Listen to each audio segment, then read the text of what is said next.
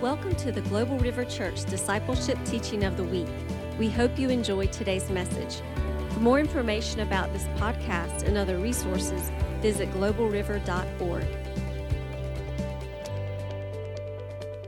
We are all welcome tonight in the name of the Lord Jesus. How's everybody doing? I'm going to get close to you. Praise the Lord. I'm trusting in the mighty Holy Spirit, who's our teacher, to open the word to us tonight, line upon line, precept upon precept. But before we dive into it, I just want to worship the Lord one more time. Father, I just honor you tonight, the uncreated creator the rose of Sharon, the lily of the valley, the lion of the tribe of Judah, our very present help in time of trouble, our strength, our high tower, our shield, the one who fights our battles, the great I am, the Lord God Almighty. Lord, I honor you tonight. I bow before you. I come with humility into your word tonight. Lord, I yield myself to you completely. None of me, but all of you. Lord, I pray that you will speak through this vessel of clay, that your word will come with power, with authority, in the name of the Lord Jesus. Lord, at the end of the day, let your name and your name alone be glorified. In Jesus' name we pray. Amen. Praise the Lord. Praise the Lord. It's going to have to be a two way street. All right? How's everybody doing? Hallelujah. Glory to God. God is good. It's been a, a very wonderful week. Amen. Very busy week, very wonderful week, but we are in the presence of the Lord. Amen. And I want to appreciate everyone that's in the room today. Um, for those that are watching online, God bless you. Uh, we would love for you to be here. So next week, make sure you're here next week. Praise the Lord. I am going to submit attendance record to Pastor when he's back. Praise the Lord. So we've been looking at the book of Hebrews. How many of us have actually taken time to read it? If you haven't, I think it's a good thing uh, as we are doing this study for you to study along and, and read along. Uh, so today, I, my task is to cover chapter 5, well, actually 6, 7, and 8. But I want to touch on some things in chapter 4 and chapter 5 before I get into chapter 6. Um, and we'll see how far God will help us tonight um, in the in the study. So in Hebrews chapter 4, the Bible says in verse 1, therefore, since a promise remains of entering his rest, let us fear, lest any of you seem to have come short of it. For indeed, the gospel or the good news was preached to us as well as to them. But the word which they heard did not profit them. I'm reading from the New King James. Not being mixed with faith in those who heard it. For we who have believed do enter that rest. As he has said, so I swore in my wrath, they shall not enter my rest. Um, we were taught the last week, I believe, that when you look at it from the historical perspective, Joshua was not able to bring God's people into the promised land. I think that's one interpretation of that chapter.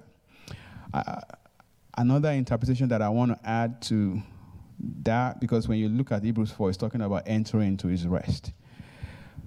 When you notice what we just read here, he said they were not able to enter because they did not mix faith with the word they heard. So you can look at rest as the promise of God, the promise that God has given you in His Word. how do you enter into that rest? So, enter into the rest of your healing, enter into the rest of your financial breakthrough, enter into the rest of salvation for your family members, enter into the rest of miracles that you might be believing for. In order for that word to profit you, you have to mix faith with it. Amen. That's another dimension because when you look at it from the context, we are not entering the promised land like Joshua wanted to bring them into the promised land. But our promised land is my miracle. Our promised land is God's promise over my life. So that's another dimension that I wanted to add to that in chapter 4. If you look at verse 6, it says, Since therefore it remains that some must enter it and those to whom it was first preached did not enter because of disobedience. So you and I have to make sure, glory to God, the camera is zooming. we have to make sure. I was like, what's going on on the screen? We have to make sure that we strive to enter the rest that God has for you. Amen? So, what is the rest that you are believing God for that you are trusting God for, you have to mix faith with the word that you heard day in, day out. When it feels like God is not there, when it feels like it's not working, you mix faith with it. You stand. The Bible says, having done all to stand, stand therefore, having your loins girt about with truth putting on the breastplate of righteousness. And when the enemy comes in like a flood, the Bible says the Spirit of God will lift up a standard against it. You stand. You stand in faith. So that's another dimension that I wanted to add to Hebrews chapter 4. Praise the Lord. Now let's move on. Hebrews chapter 6. I'm going to skip chapter 5 because of time. Hebrews chapter 6. You know, the reading of the Word of God is anointed. Amen the reading of the word of God is anointed. Praise the Lord. Let's look, let's read it together. Um, read along. I'm not saying you should read it out loud, but read along. Um, Therefore, leaving the discussion of the elementary principles of Christ, let us go on to perfection, not laying again the foundation of repentance from dead works and of faith toward God, and of the doctrine of baptism of laying on of hands, of resurrection of the dead, and of eternal judgment. And this we will do if God permits. Somebody gave me feedback. He said, You preach too fast. Slow down. So I'm learning to do that. Praise the Lord. for it is impossible for those who were once enlightened and have tasted the heavenly gift and have become partakers of the Holy Spirit and have tasted the good word of God and of the powers of the age to come, if they fall away, to renew them again to repentance, since they crucify again for themselves the Son of God and put him to an open shame. For the earth, which drinks in the rain that often comes upon it, and bears herbs useful for those to whom it is cultivated, receives blessings from God but it bears thorns and briars and is rejected and near being cursed, whose end is to be burned. But beloved, somebody say, but beloved. But beloved, we are confident of better things concerning you. Yes, the things that accompany salvation. The things that accompany salvation. I want to stop there for a second. The things that accompanies, there are some things that come along with salvation. It's like when you go to the store and you buy something and something comes with it. The things that accompany salvation. We are going to get into that for in, a, in a little bit. Though we speak in this manner, for God is not unjust to forget your work and your labor of love, which you have shown towards his name, in that you have ministered to the saints and do minister. And we desire that each one of you should show the same diligence to the full assurance of hope till the end, that you do not become sluggish, but copy, imitate those who through faith and patience inherit the promise. Faith and patience. For when God made a promise to Abraham, because he could swear by no one greater, there's nobody greater than him, he swore by himself, saying, Surely in blessing I will bless you, and in multiplying I will multiply you. And so, after he had patiently endured, he obtained the promise. I want us to connect that to Hebrews chapter 4 that we just read. Patience, faith, and mixing faith with what the word of God said concerning you will bring you the manifestation of the promise. Amen. For men indeed swear by the one that's greater, and an oath for confirmation is for them an end of all dispute. Thus, God, determining to show more abundantly to the heirs of promise the immutability or the unchangeable nature of his counsel, confirmed it by an oath, that by two immutable things in which it's impossible for God to lie, we might have strong consolation who have fled for refuge and lay hold of the hope that is set before us. This hope we have as an anchor of the soul, both sure and steadfast, and which enters the presence behind the veil, where the forerunners have entered before us, even Jesus, having become the high priest forever according to the order of Melchizedek. Praise the Lord. So, one of the things that I'll be covering either today or next week is the subject of Melchizedek and how that applies to this study. So, the first thing I want us to look at when we look at this chapter, he opened by talking about the elementary principles of Christ. The elementary principles of Christ. When you start school, you start from grade school and then you go to uh, middle school and then you go to high school and then from there you kind of advance. So the Bible is saying these are the basics, the foundational, the elementary principles. Now let's look at some of the basics.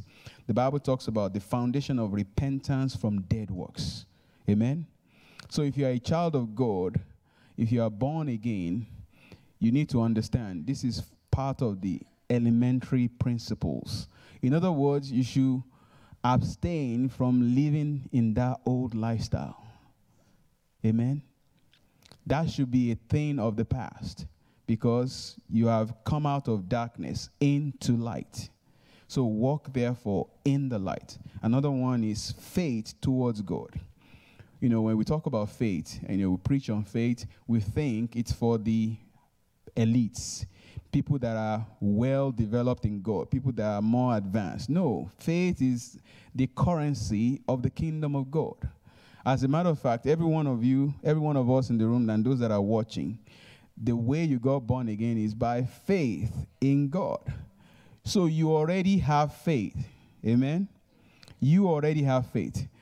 So we have this misnomer that ah, I need to, I, I wish I could just get more faith. I wish I could just, you already have it. Now, you, you, you may need to develop your faith and grow it and begin to use it. It's like muscle, you know. Some of us have more muscle than others. You know, you go to the gym and you work out and you pick up some dumbbells and all that. And then your muscle gets stronger and stronger. That's the same thing with faith. The more you use it, the stronger it gets. So that's another elementary principle of Christ. The third one is the doctrine of the baptism, you know, being put in water and coming out, that's elementary. And the doctrine of laying on of hands. When we talk about laying on of hands, there are two primary purposes for laying on of hands in the Bible. To be filled with the Holy Ghost, we see that in the book of Acts, and to minister healing. The Bible says, Go into all the world and preach the gospel to every creature. He that believes and is baptized shall be saved. He that does not, that does not shall be condemned. And this sign shall follow them that believe. In my name they will cast out devils. They will speak with new tongues. They will lay hands on the sick, and they shall recover.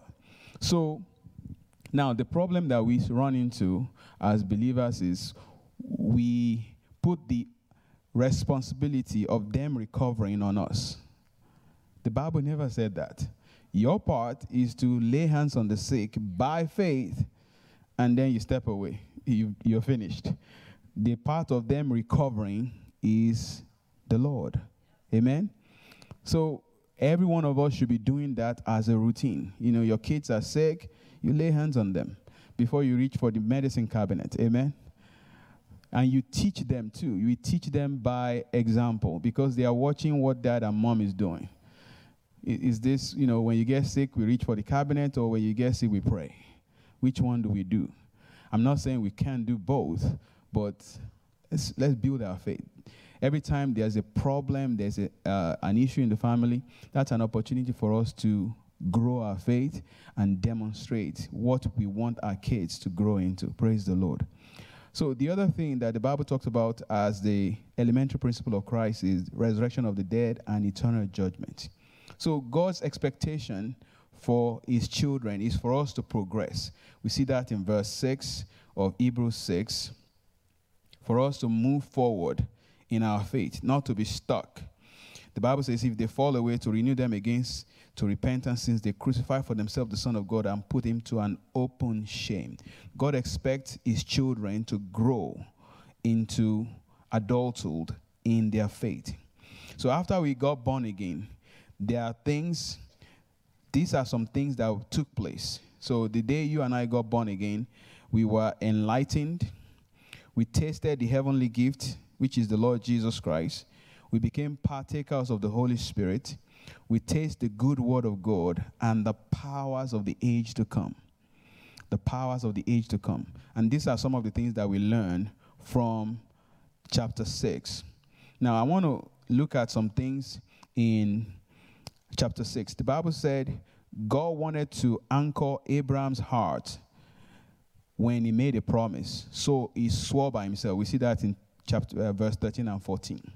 He swore by himself and he said, in blessing, I will bless you. And in, let's look at it. 13. When God made a promise to Abraham, because he could swear by no one greater, he swore by himself, saying, Surely in blessing I will bless you, and in multiplying I will multiply you. And after he had patiently endured, he obtained that promise. Now, I want to talk about the the scriptures talk about two immutable things in King James or New King James. But when you look at other translation, it talks about two unchangeable things. It never changes. And the first one is God's promise and the oath that God made. So the word of God is unchangeable. No matter what's happening in my life. Amen. No matter what's happening. Because sometimes what, what we find is because the word of God may not be manifesting yet in my life, we begin to change our message. We begin to align our message away from the word of God because we are not experiencing it yet. The Bible says this guy, through faith and patience, they inherit the promise. So the Bible says in Hebrews 13 8, Jesus Christ is the same yesterday, today, and forever. God's word never changed. The Bible says in John chapter 1, verse 1 In the beginning was the Word, the Word was with God, and the Word was God. So, from, even from that perspective alone, God doesn't change. Hebrews 13, 13 8 Jesus Christ is the same yesterday, today, and forever. It doesn't matter what the weather is, it doesn't matter what is happening, God never changes. And we know that God and his word they are interchangeable because Jesus is the word that became flesh. John 1:14. And the word became flesh and dwelt amongst us.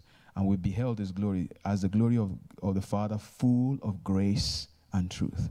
So when you look at that two immutable things, the first one we are looking at now is the word of God.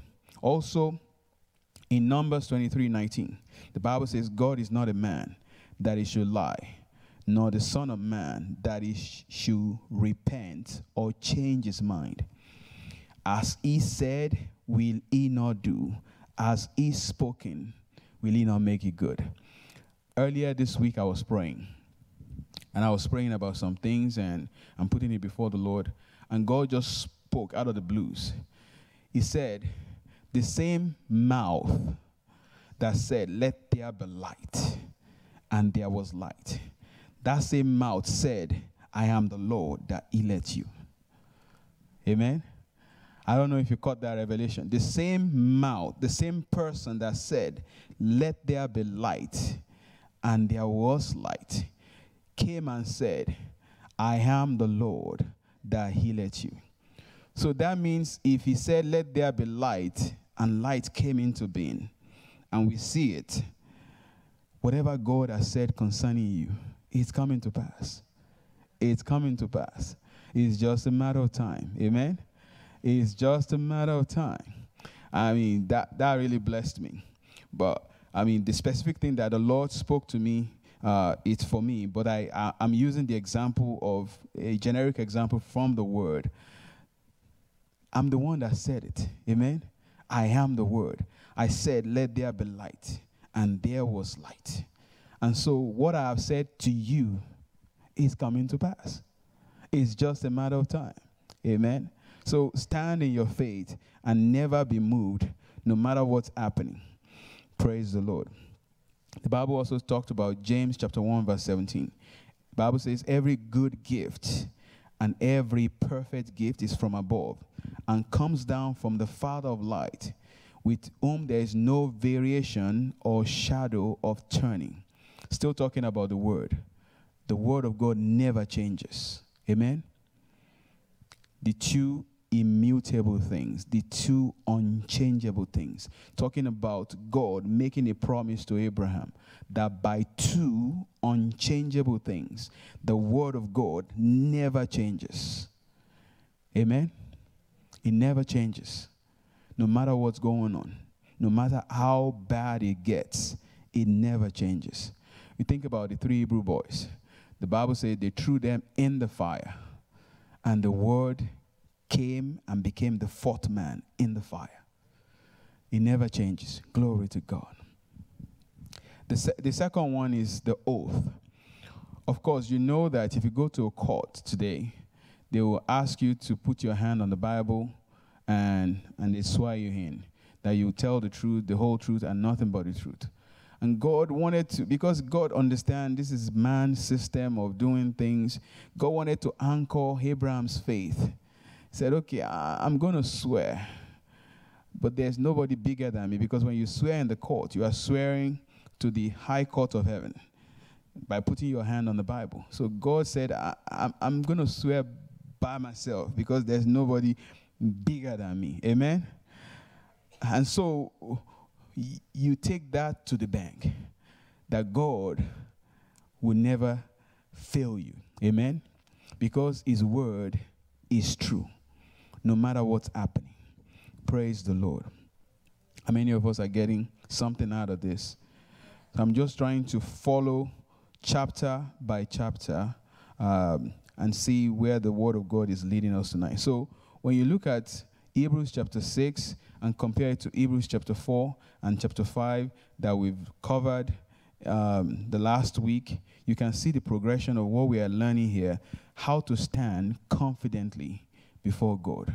Amen.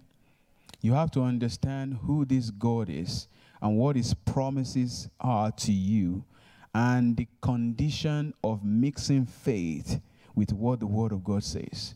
That's very important. The Bible says, in order for you to enter into the rest that is afforded you, there you have to mix faith with it. There's no shortcut to that. You must mix faith with the word of God in order for the word to produce in your life. Praise the Lord. Now, let's get into the fun stuff. Uh, Melchizedek. Praise the Lord. Hallelujah. Hallelujah. Let's go to Genesis 14. Genesis 14.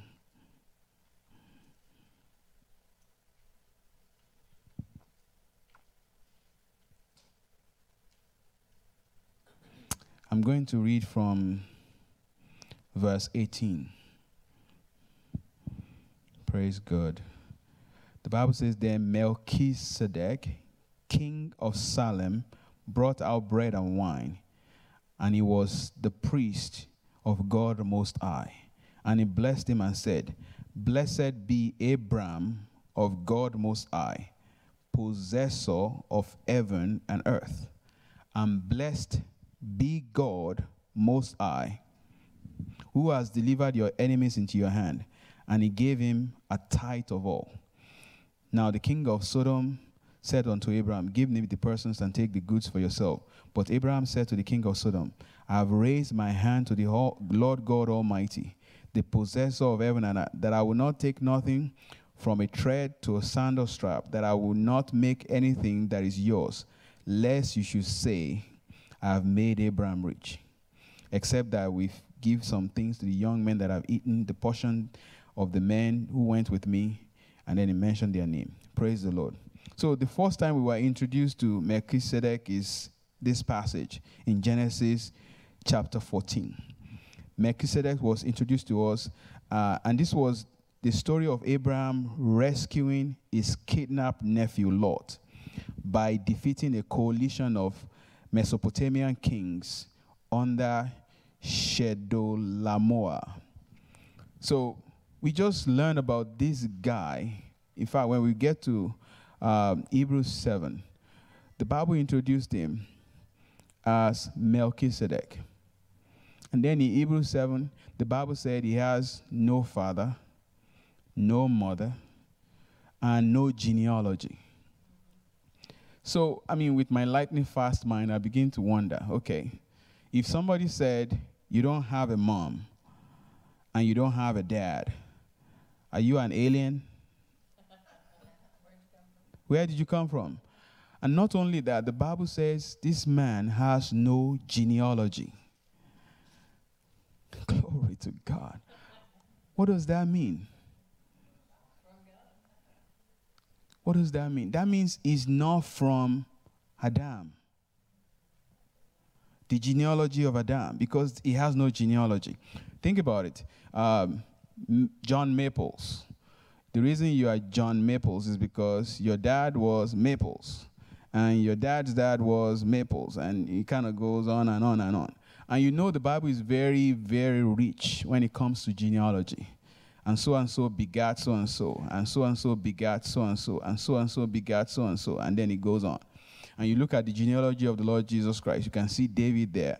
You can see Rahab the harlot in the genealogy, getting to Jesus. But this man has no genealogy, no beginning of days, and no end of life. Let's go to Hebrews chapter 7. It's very fascinating.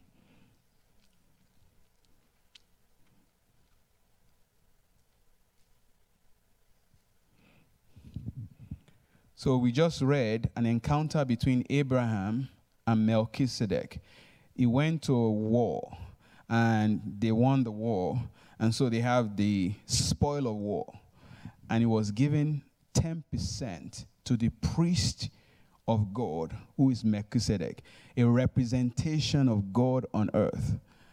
I'll give you 10%. And for those that are wondering, that's one of the places where the tithe, the tithe of your of, of your income, of your blessings, that's one of the places where that came from.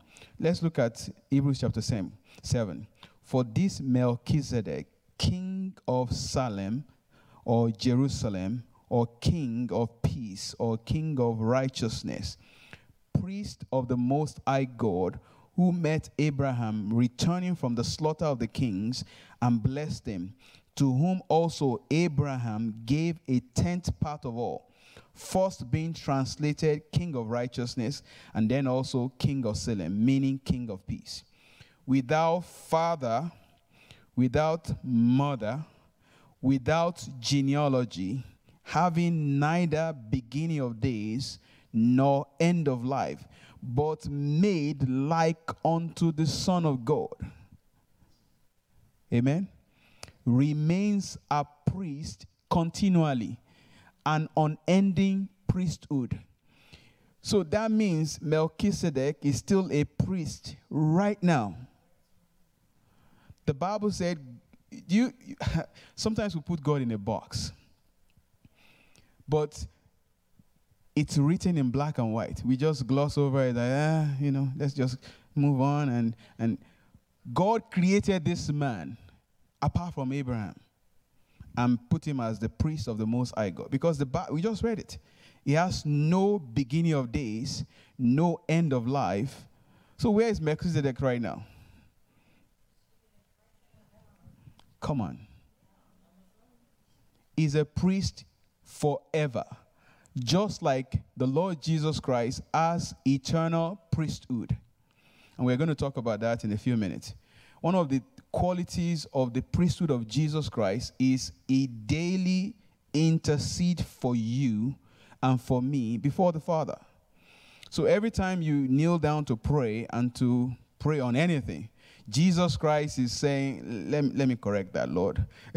let, let me add to that. Let me bring some, some things to that. So I'm very, very careful when I preach to not bring anything extra biblical, even though it may line up with Scripture. But I'm going to break that rule today. There's a man of God that I follow, very, very anointed, very, very powerful, has a good testimony. So he said he had a vis- he had a visitation to heaven.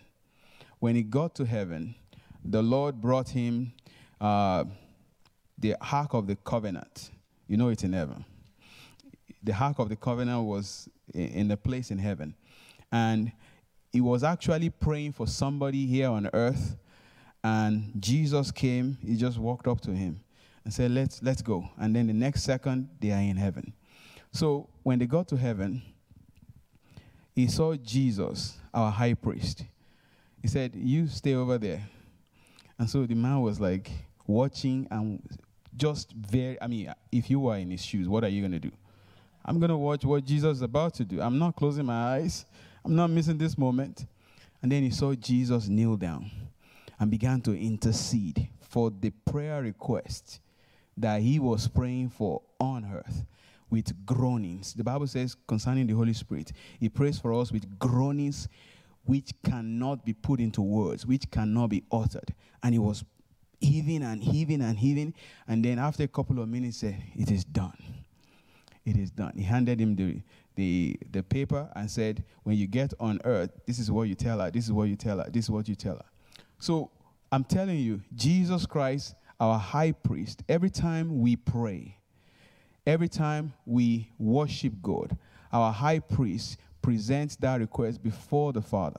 And I'm going to talk a little bit about uh, the fact that when you and I become became children of God, we are now kings and priests unto God. And that's what gives us access. You know, Lisa talked about we have access into the holies of holies because under the old covenant, you cannot go in unless you are the high priest, especially into the holies of holies. And it's only on specified days. And I'm going to talk about that too as well. So let me just stay on point here uh, because I can get into some rabbit holes. the Bible talks about Melchizedek being a priest forever, just like Jesus. If you look at Psalm 110, verse 4, Jesus' priesthood is likened to Melchizedek's priesthood. So when we present our requests before the Lord, the Lord Jesus Christ Himself is taking up that request and bringing it before the Father. What an awesome, awesome setup. You are not, you are not just presenting your, and that's one of the beauties of praying in other tongues. Because when you pray in the Holy Spirit, you pray a perfect prayer for many, many reasons. One of the reasons being that you can doubt it because you don't understand what you are saying.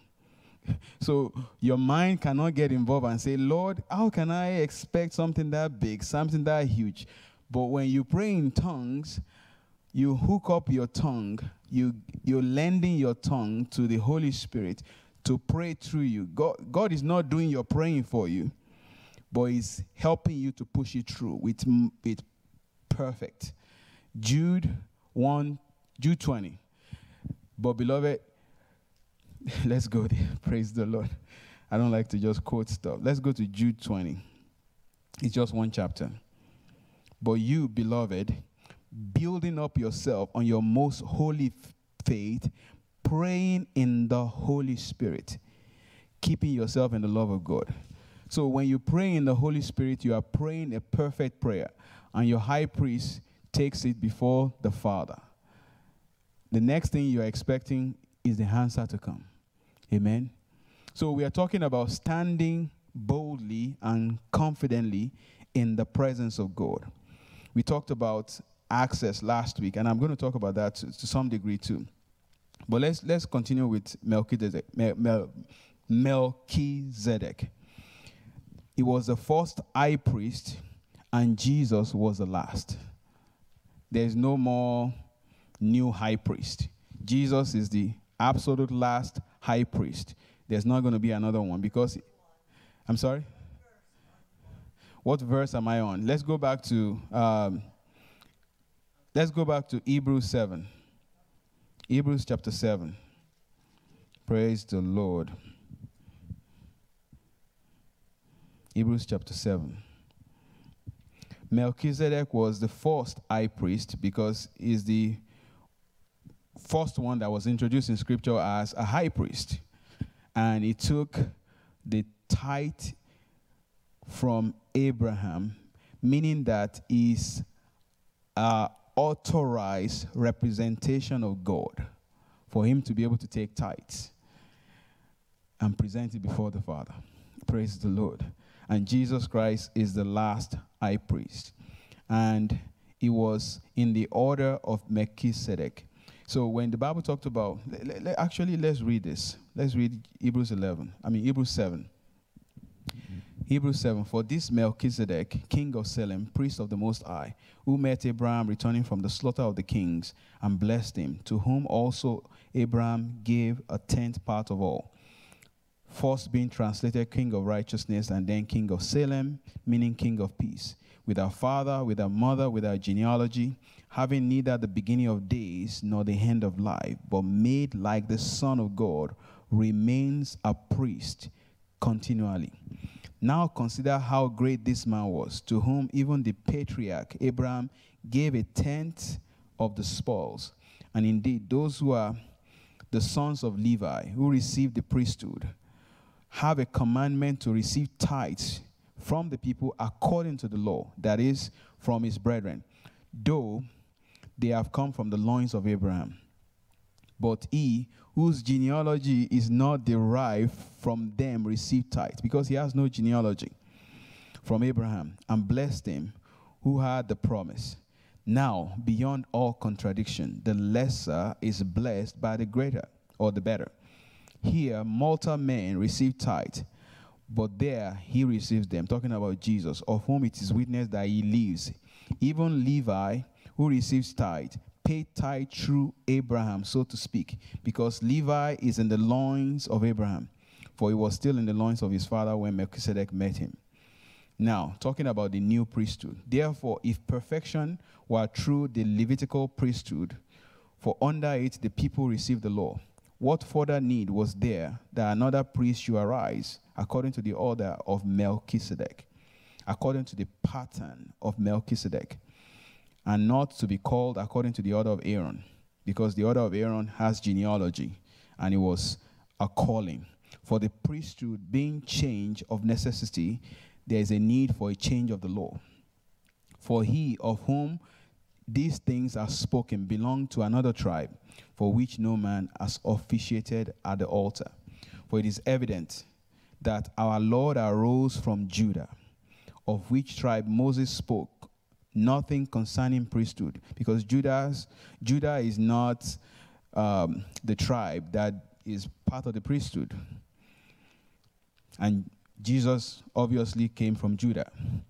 And it's yet far more evident in the likeness of Melchizedek, there arises another priest who has come not according to the law of fleshly commandment, but according to the power of an endless life.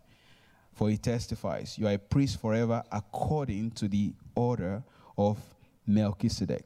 So, when you begin to look at Melchizedek, we'll see that this man has no beginning of days, has no, is built like Jesus He is is very much like Jesus because Jesus is God. He has no beginning, he has no end. He's Alpha and Omega. Praise the Lord.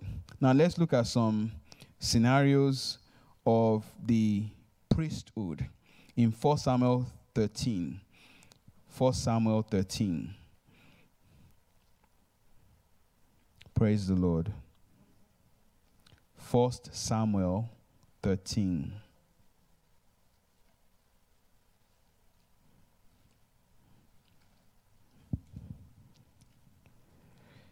So, uh, Saul was king at this time, and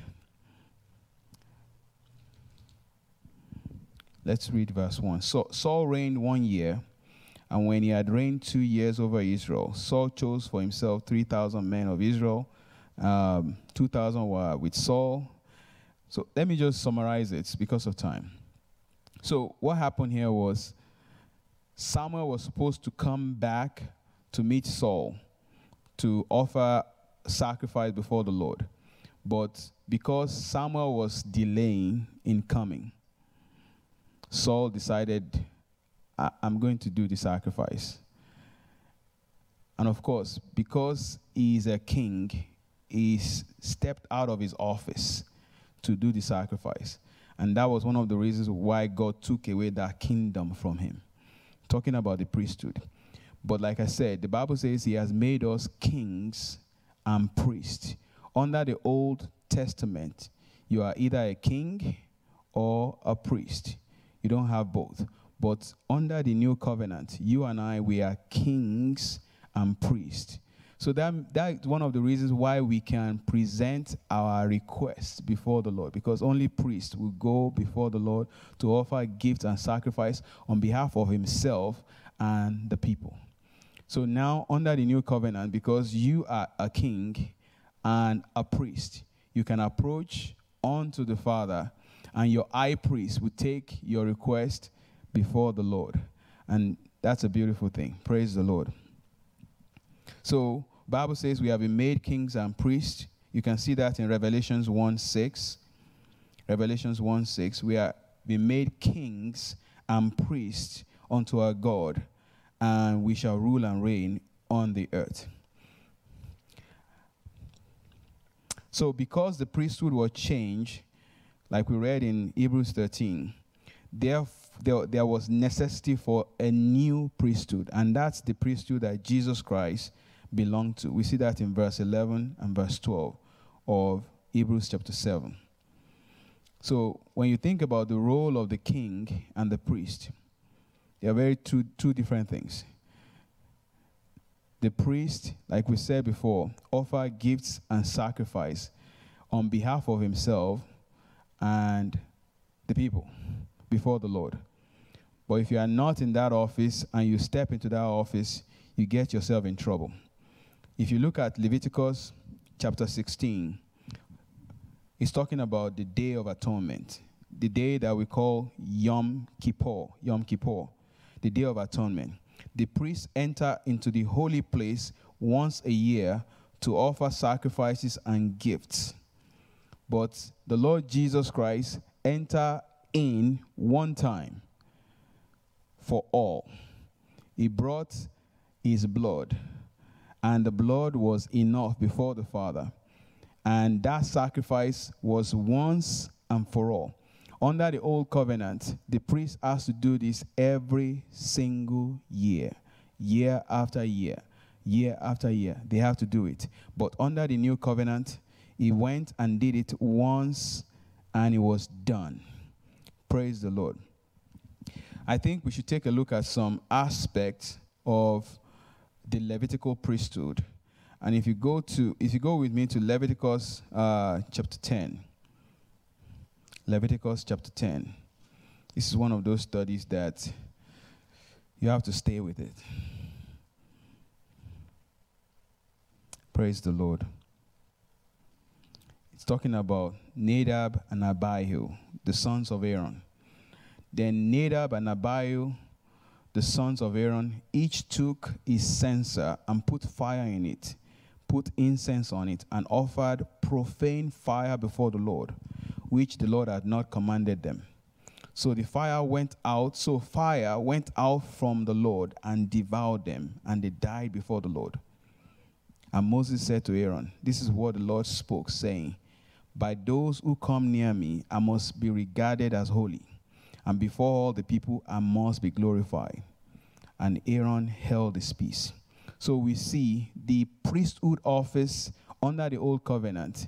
You can't just encroach in you can't just, we saw that with Samuel too. I mean, with Saul. doing his fire because Samuel was staying too late. The same thing we see here. Even though these guys are Aaron's sons, they are in the priesthood family. They offered strange fire before the Lord, and the judgment of God came upon them. Because God said, Everyone that approaches unto me must I must be regarded as holy and I must be glorified. Under the old covenant, there is swift and quick judgment. Under the new covenant, we have grace. And so somebody can be in the church and be committing sin. I'm not endorsing sin. You know, like somebody says, you don't have a license to sin. People like people sin without license. You don't need a license to sin. but uh, but God expects us, like we said earlier, to leave the elementary principles of the gospel forgiveness of sin, repentance from dead works. Those should be elementary. You should be past that. God expects us to grow and move on to perfection. So, yes.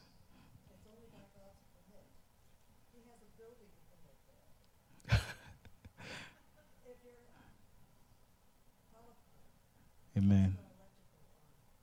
Amen. Amen. Praise the Lord. so another thing, another thing that I want to talk about is, um, so when you think about the Old Testament priesthood, they offer sacrifices year after year, like I said. But under the new covenant, Jesus did it once and it was done. You think of that in, in terms that we can relate to. You know, if you have a credit card or you have a, a balance that you owe a company and you are paying the minimum payment on that balance, so you are paying the bare minimum payment, it's going to take a long time before you pay it off. But under the Jesus priesthood, Jesus went in and paid the whole balance. So nothing left to pay. So uh, the Yom Kippur, which is done once a year, the priests will go in, they will offer gifts and sacrifices, and then they are cleansed until next year and then they do it again until next year. But Jesus went into the holies of holies with his own blood, and it was sufficient. The Father said, Yep, this is perfect. Praise the Lord. So that's a that's a very another great way to look at the finished work that Jesus did as our high priest. He paid the balance in full. You know, Lisa talked about we have access. I want to address that as well to kind of add to that.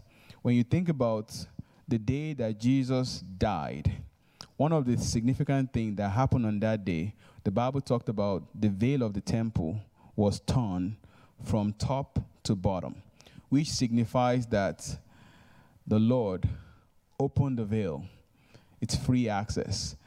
And if you also think about it, under the old covenant, Jesus, the Lord God only dealt with the nation of Israel. That's it. The nation of Israel, everybody else is an unbeliever, an infidel. But under the new covenant, he has opened the door for anyone and everyone that believes in him, that believes in the Lord Jesus. You have access. Praise the Lord. So the, the veil was torn in Matthew 27 45 to 51. Jesus, by a new and living way opened for us the curtain, which is a signific- uh, which signifies his body in Hebrews chapter 10, 19 to 20, and gives us access to be able to access the presence of God. Like we talked about before, we are kings and we are priests. And as a priest, you have access to the presence of God to be able to present your request. Praise the Lord the new priesthood of Jesus Christ came from the tribe of Judah. We've talked about that already. But the priesthood um, from the Old Testament is different from the priesthood of Jesus Christ. And Jesus Christ is our high priest forever. And he entered into the holy place before the Father with his own blood. Hebrews 9 11 to 15. And this chapter also highlights how blessings and curses can pass from generation to generation. Praise the Lord. The blessings of Abraham, they pass down to us. The same thing. If you disobey, if you look at, um, I'm trying to think of the passage. If you look at where the Bible was talking about, if you diligently hearken to the voice of the Lord your God and obey his, his commandment, then this blessing shall fall on you. And in, your, in the city you shall be blessed, in the field you shall be blessed, the fruit of your body shall be blessed. Verse 1 to 14. And then verse 15 down, it curses. So if blessings can flow down from generation to generation, so, so can curses flow down. Praise the Lord. So, chapter 7 here, let's go back to Hebrews chapter 7. I'm just going to wrap it up.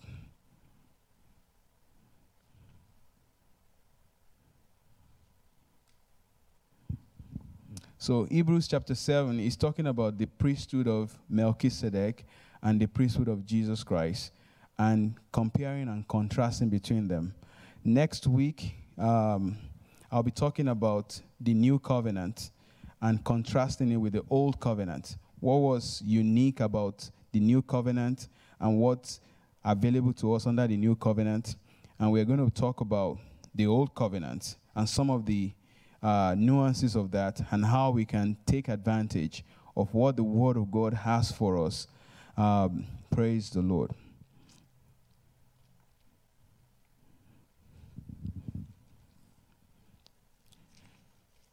Thank you, Jesus. Glory to God. So um, I think I'm going to stop right there um, so that we can start next week with chapter 8. And uh, I'll focus on the, the new covenant and the old covenant for next week. Does anybody have any question before we pray? Anything that we can clarify? Why did we skip 5? Did we skip chapter 5? I think Lisa talked about it. Lisa, yeah, she did 5. Praise them. yes, sir.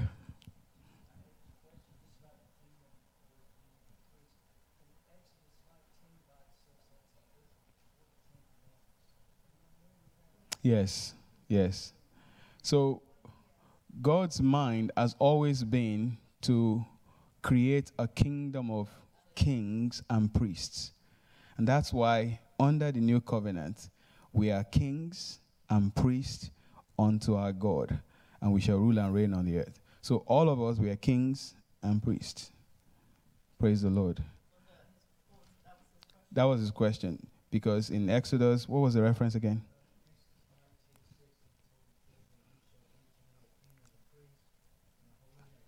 Yes. So God's mind was always to be able to draw near unto his people, for them to be able to access him without going through any type of intermediary. But there has been some changes over the years. In fact, when you look at the story, you find out that God's mind was to be able to talk to his people directly. But they were like, uh, the thunder was too much and the lightning was too much. He said, God, you talk to Moses, and then Moses talked to us. And that was what birthed the office of the prophet. Praise the Lord. It wasn't, it wasn't God's mind for them. As a matter of fact, another piece was uh, when, you, when you look at 1 Samuel chapter 1 through 7, after they said, God, you know, they said to Samuel, Go and tell God, we want to have a king, just like other nations. And Samuel was taking that personally because he felt it might be because his children was, were misbehaving, they were judges and they were not acting right, or because he wasn't doing a good job as a judge. And God said, No, it's because they have not they, they have not rejected you, they have rejected me. Because my intention was for me to be their king. God did not want them to have an earthly king. I'm their king. And I will fight their battles. I, will, I mean, what, what, I mean, who, who will not want that? But uh, we want to be like other nations. Just give us a king. And that was why Saul became the first king of Israel. And of course, God even warned them when you get this king, he's going to do this to you, to your children. He's going to strap them up and turn them into soldiers. He's going to turn your daughters into cooks. He's going to do all of these things. He said, Yeah, we, we're fine with that. Just give us a king. So God is doing his best, his best to deal with his people, even with his church today, with so many things that he wants for us, and we are getting like the subpar of what God intended for us. So God's intention is for every one of us to approach unto him as a king and as a priest, to be able to present our request anytime we want. You have access. Lisa kept emphasizing that. We have access. Yes, sir. Thank you. Deuteronomy 11, yeah. So you can look at that as well as part of the study. Deuteronomy 11. If you, he talked about verse 1 to verse 14, talked about the blessings. And then verse 15 to verse 58, curses. Curses that will make your stomach turn. Like, God, I don't want that. But the, the requirements are there. If you will hearken diligently to the voice of the Lord your God and do what I command you today, then these blessings will fall on you. But if you will go the opposite way, then these curses will follow you. Curse shall you be in the city. Curse, I mean, I don't want to even say that. I'm, I'm not preaching that. Glory to God. But the, the choice is always ours. But now, as believers, as children of God, he has redeemed us from the curses of the law. Galatians 3:13. Christ has redeemed us from the curses of the law, having become a curse for us. For curse is everyone that hangs on a tree, and Jesus hung on a tree. So when Jesus was on that cross, he was carrying all the curses that was pronounced under the old covenant. He's nailing all of it to the cross.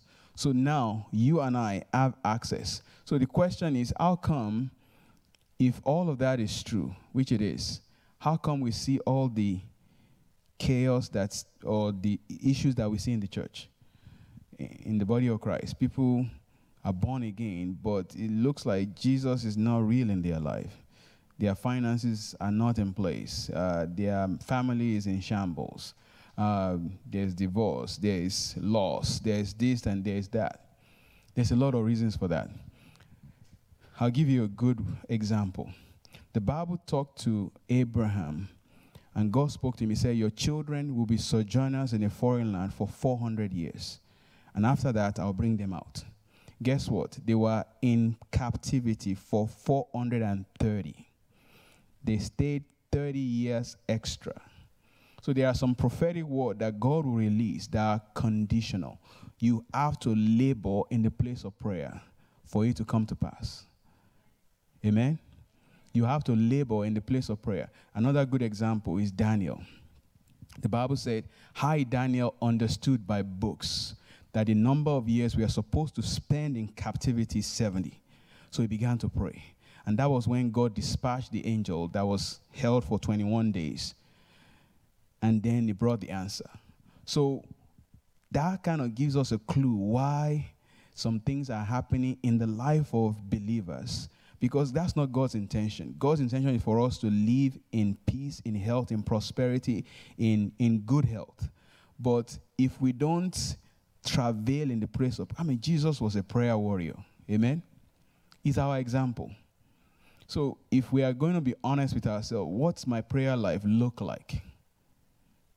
What's my prayer life look like? What's my study life look like? If Jesus is praying as much as he prayed when he was on the earth, What's my prayer life look like? Is our high priest? Yes. But you are also a priest. You are supposed to present your request to God. In, Ma- in Matthew chapter 7, the Bible says, Ask and you shall receive. Seek and you will find. Knock and the door will be open. So if I don't ask, I don't receive. If I don't seek, I don't find. I know, by the way, you have to connect that with Hebrews chapter 4. You have to mix the word with faith. So it's not just enough for me to ask. Yes, I need to ask. But when I ask, I must ask with understanding that my high priest, who lives forever, is going to come to pass. No matter how big it is, no matter how small it is. Praise the Lord. So it's very important for us to understand that, yes, the word of God is true, but I have a part to play as a king and a priest because God was building a nation of priests and kings. So every one of us, we are kings and priests. We've been given access through the veil that's been torn, through the body of Jesus Christ that was mad on the cross. We have access to be, to be able to present our requests before the Lord. So when we get on our knees and begin to pray in English or in other tongues and begin to present our requests before the Lord, we are fulfilling our role as priests before the Lord. And our high priest, who lives forever, will take that request before the Father. And like I said, the best kind of prayer that you can pray is to pray in other tongues. Because the Holy Ghost, who's the third person of the Godhead, is the one that's praying through your tongue, through your vocal cords. So it's the absolute perfect prayer. And we begin to see things turn. We begin to see things shift in the church, in your family. We begin to see things change around us. And that's God's mind for his people. The Bible says, Beloved, I wish above all things that you prosper and be in health, even as your soul prospers, which tells us clearly God's mind concerning his people. But we have a part to play. We have to turn off the TV turn off the social media and get on our face. And then we begin to see things turn. I mean, look at our patriarchs. You want to talk about Abraham, you want to talk about Daniel, you want to talk about, uh, I mean, mention many of them. They were people that knew how to pray, how to intercede. And that's one aspect of the priesthood to be able to present your request before the Lord. Amen. You didn't know we were going to talk about prayer. Because that's one of the roles of you as a priest. Of you as a priest. You travail in the place of prayer and partner with the Holy Spirit to lay your request before the Lord. You know, Jesus Christ is our high priest. And yes, he lives forever to make intercession for us with groanings which cannot be uttered. Somebody might say, Well, Jesus is already praying. What do I need to pray for? The Bible says, Pray without ceasing. And in fact, the Bible said, pray all kinds of prayer, all manner of prayer. Pray in English and pray in other tongues. Pray in understanding and pray in the Holy Ghost. Both of them combined, we can turn things around. We can change Wilmington. We can change our family. We can change our region. We can turn things. Because you are a priest, you have access. You have to put on the garment of your priestly garment and see yourself like Jesus Christ interceding and praying and turning situation around around your family, around your extended family, around the church. Praise the Lord. How many of you understand that when you are praying, especially when you are praying in tongues, you might not even be praying for yourself? You might be, I might be pray, praying for Christy while I'm interceding in my prayer closet because God knows who needs to be prayed for. And if you avail yourself, God just needs your tongue. And in order for your tongue, the Bible talked about the tongue being the small member and kind of direct the whole body. But yeah, that's right. But you have to make yourself available in order for the Holy Spirit to f- flow through you. It's not going to force you. So, as a priest, you have to be in your job. One of your job as a child of God is as a priest in the place of prayer. Amen. Yes.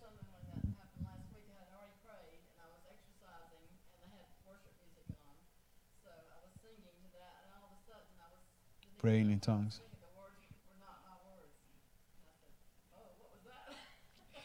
So yeah, that, that's amazing. You know, we're praying in tongues and we sing in tongues. We pray in understanding and we sing in, under, in understanding. So all of it, I mean, just let the Holy Spirit lead you. He knows what to be, he knows how to get the job done in prayer. And that's because you can only pray what you know in English. I don't know why I'm going in that direction, but it seems like the Lord is leading me there. Uh, you, you can only pray what you know in English. Pray as much of what you know in English. But spend 90% of your time praying in tongues. 90% of it. Just let the Holy Spirit flow through you. For out of your belly shall flow rivers of living water. This spake ye of the Holy Ghost. Amen. Yes, sir. Yes, ma'am.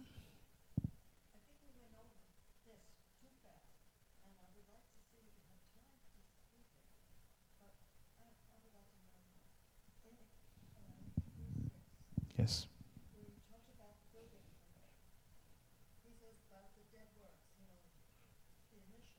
Yeah.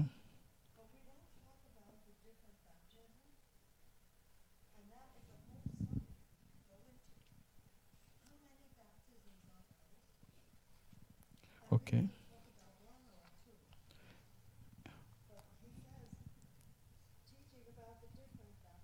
The doctrine of baptism.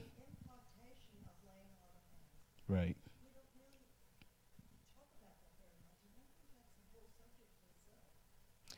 Yes. Um, so I'm looking at time. We have got about 15 minutes. Okay. I I can I can prepare something towards that. Uh, sure. Um, so talking about baptism, we know about water baptism, right? And seven baptisms. You're gonna have to teach it next week. laying on of hands, uh, impartation, and of course, laying on of hands, like we read in Mark chapter 16, for healing. Yes.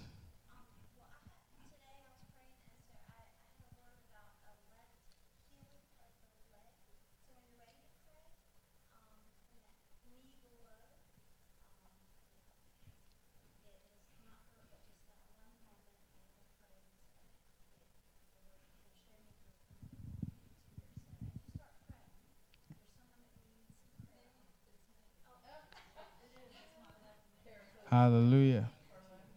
Hallelujah. Praise the Lord. Amen.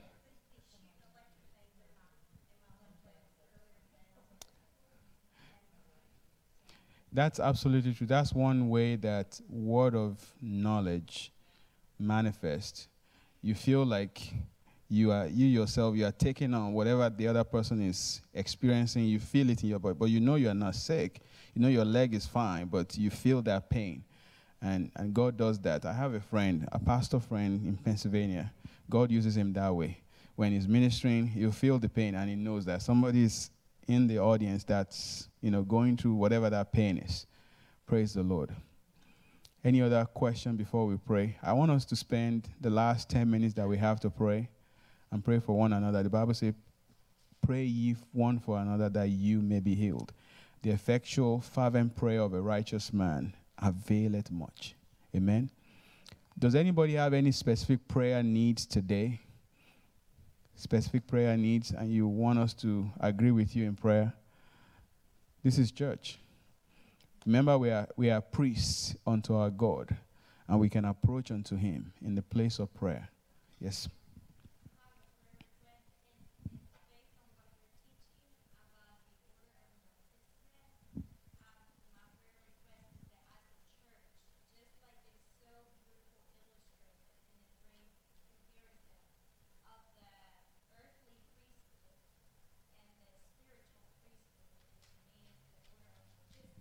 Right.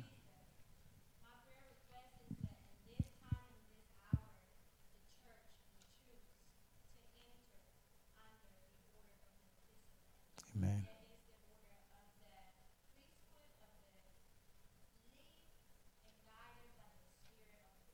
Amen. Amen. Yes, sir.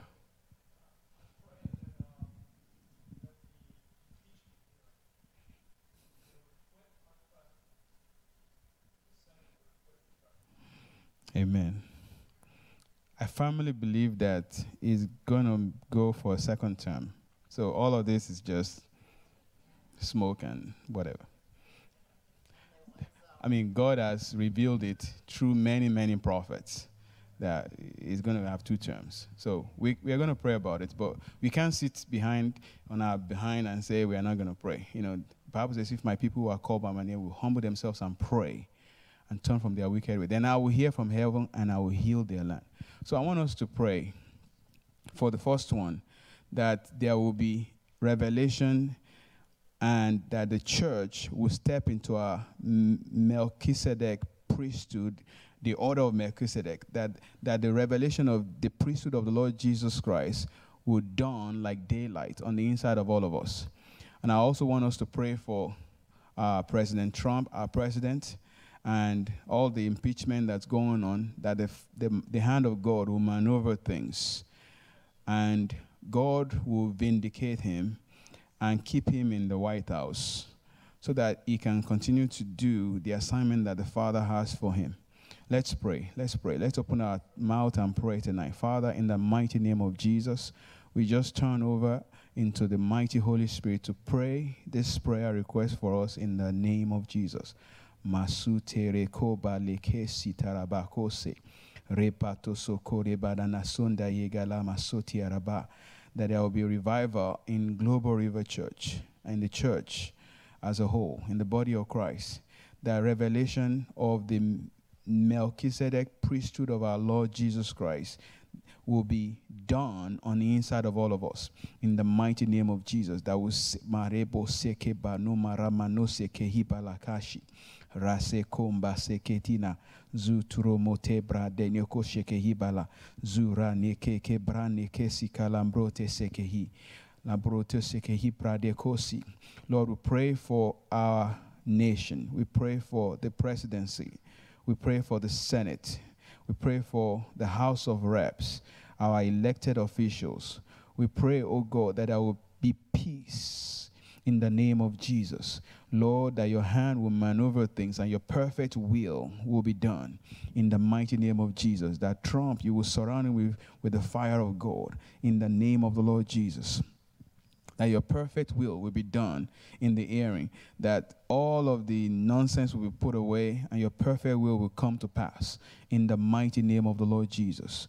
Masotere bonga seki la lakura nasaya yareko seke yebalo seke yen. Rita soko bayina na koshike ye babala. Ramo soko legaria. Reta soko remanda. Zabe legere shoko hi dadada. Zengra ne shoko hi. Abrano sekeli na koseke ye na kosia. I want us to also pray for our pastor and the team that's headed to Costa Rica.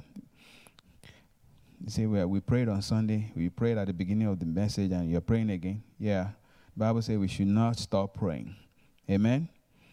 That there will be manifestation of God's power. There will be salvation. There will be deliverances. There will be tangible miracles.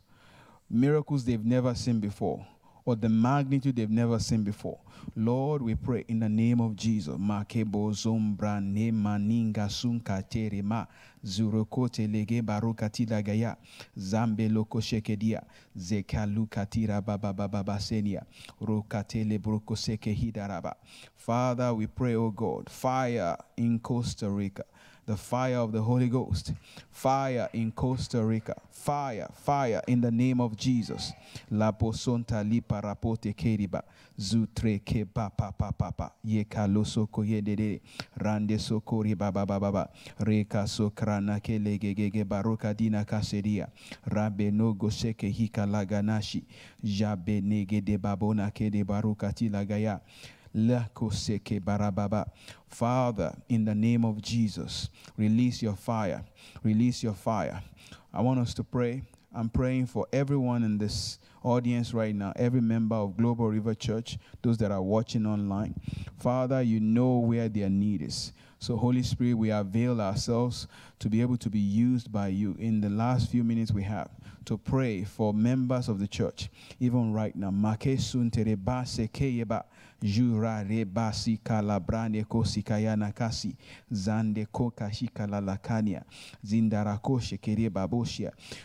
people that are on the verge of making wrong choice, wrong decisions, Lord God. Lord, I pray, Lord God, that the Holy Spirit will come and help them to be able to resist that temptation in the name of Jesus. Masika la brokote shekedia.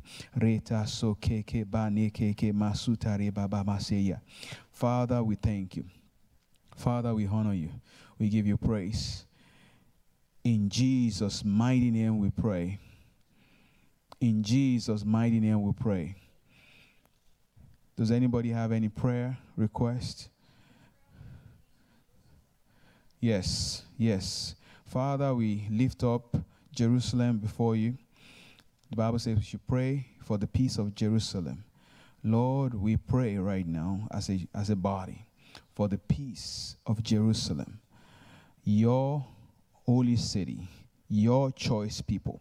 Lord, we pray for your peace. There's encroachment from every direction against this small nation, Lord God. But this is the apple of your eye. Lord, we ask tonight in the name of Jesus for the edge of protection round about Jerusalem. The Bible says, as the Lord surround Jerusalem, so the Lord surround his people. Lord, we ask, oh God, for a dispatch of angels, warring angels, in the name of Jesus. Warring angels, in the mighty name of Jesus. Father, we thank you because you have heard as a priest and we have presented our request before you. We thank you for our high priest and the Holy Spirit is praying with us and praying for us and carrying this request before the Father as a sweet smelling savor. We just honor you tonight. In Jesus' mighty name we have prayed. Praise the Lord. Praise the Lord. I hope this has been a blessing to you. It's a praise the Lord. God is good. Amen. Have a good, good evening, everyone.